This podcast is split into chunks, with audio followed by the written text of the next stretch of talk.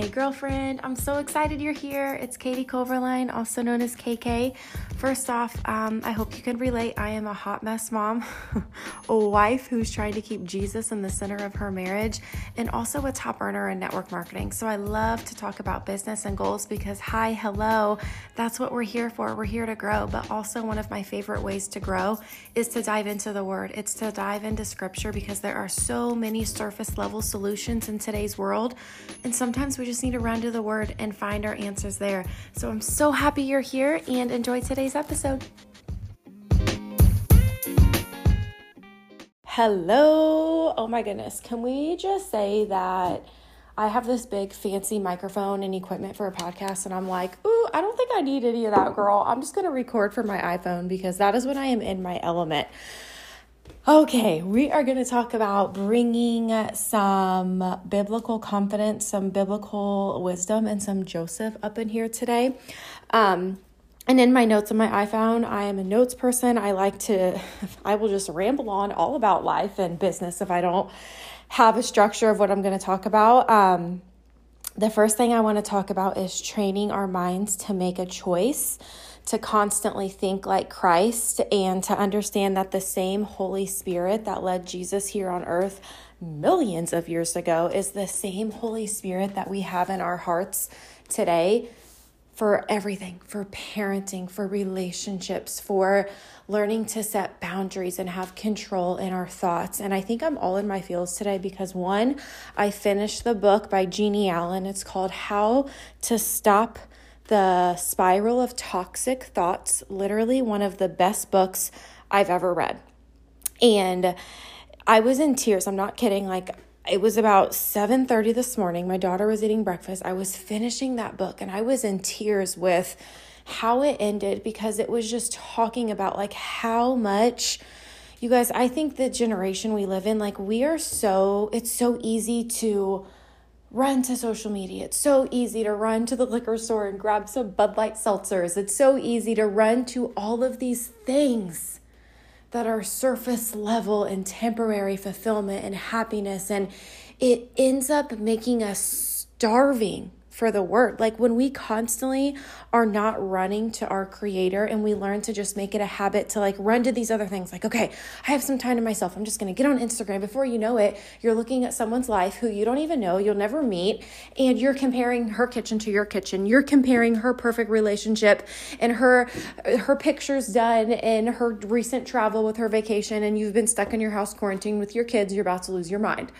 Um, do you see the desperation in that? Do you see how when we constantly look for surface level things, we end up starving at the end of the day, you guys? And that that book, whew, first off, I highly suggest it, but it was talking about like it only takes 10 minutes for a thought to like spiral out. Like when you tell yourself, okay, I'm never going to get here. It's never going to happen. It's just looked like this my whole life. I'm never going to break this generational curse. It takes 10 minutes tops for your mind to just like validate everything you just said. 10 minutes, girl. Like that is that is how God created our brains and wired just the psychology in us to work like that. But you know what? You know what's beautiful? It also takes just 10 minutes for you to tell yourself, I'm beautiful. I'm equipped for everything God has in store for me to do here on this earth.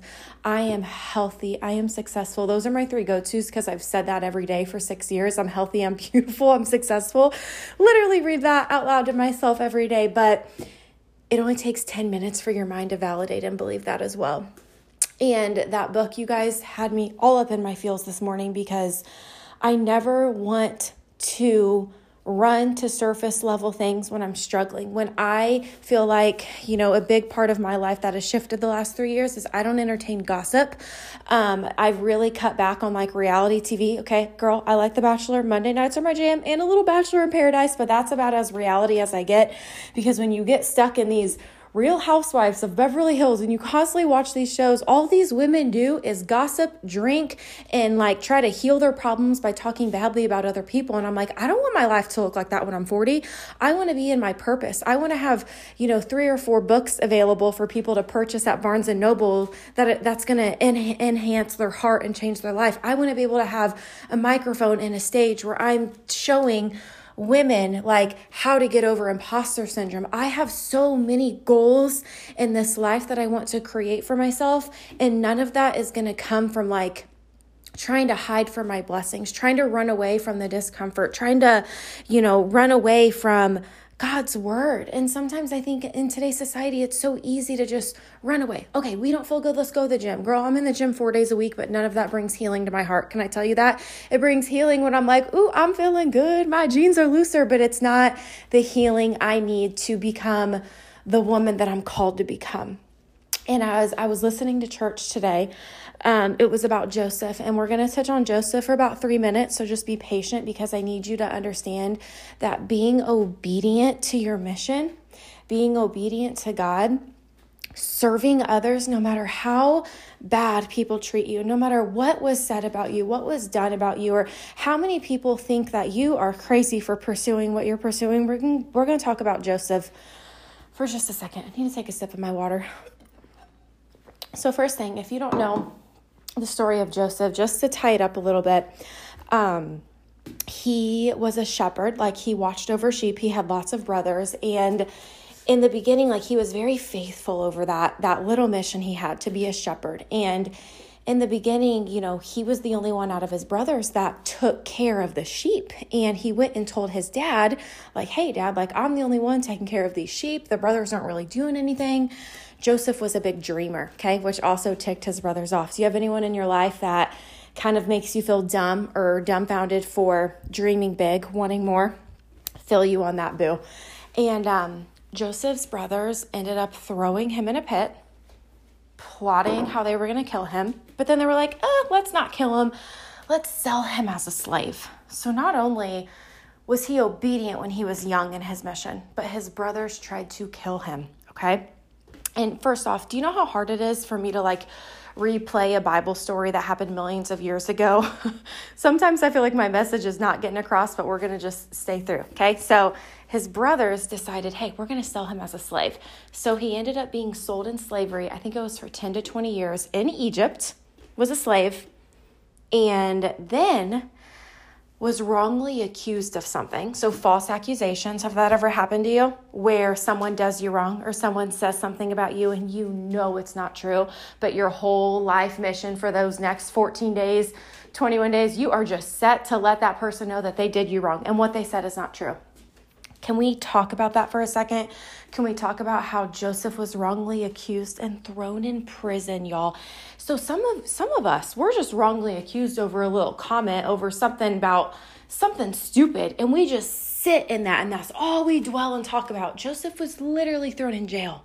He was thrown in jail, y'all, for something he didn't do. While he was in jail, I hope this is coming full circle because it's about to get real deep. While he was in jail, first off, if all of these things happened to you, if your family tried to kill you, if you were thrown in a pit and then sold to be a slave and then now in prison for something you didn't do, what, what would you be talking to everyone about? God?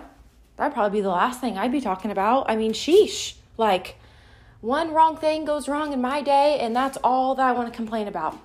Joseph was imprisoned while he was in prison there was two people there and i think this is found in genesis but there was like a baker and someone else. And anyways joseph back in the day like back in bible times like the way jesus talked to people was done through dreams which is so wild. I mean he talked to people through all sorts of ways burning bushes um you know but dreams was a way that god like interpreted things to people. And joseph was really good at interpreting people's dreams so long story short, there was these two people imprisoned with Joseph, okay?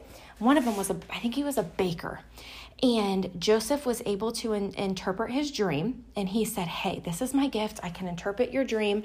You are going to be saved by Pharaoh, and he's going to come in here, and you're going to be rescued, and like you're going to live an incredible life. But he also told the baker, like, Hey, this is going to happen, but please don't forget me. Don't forget me. Okay, what, what ended up happening?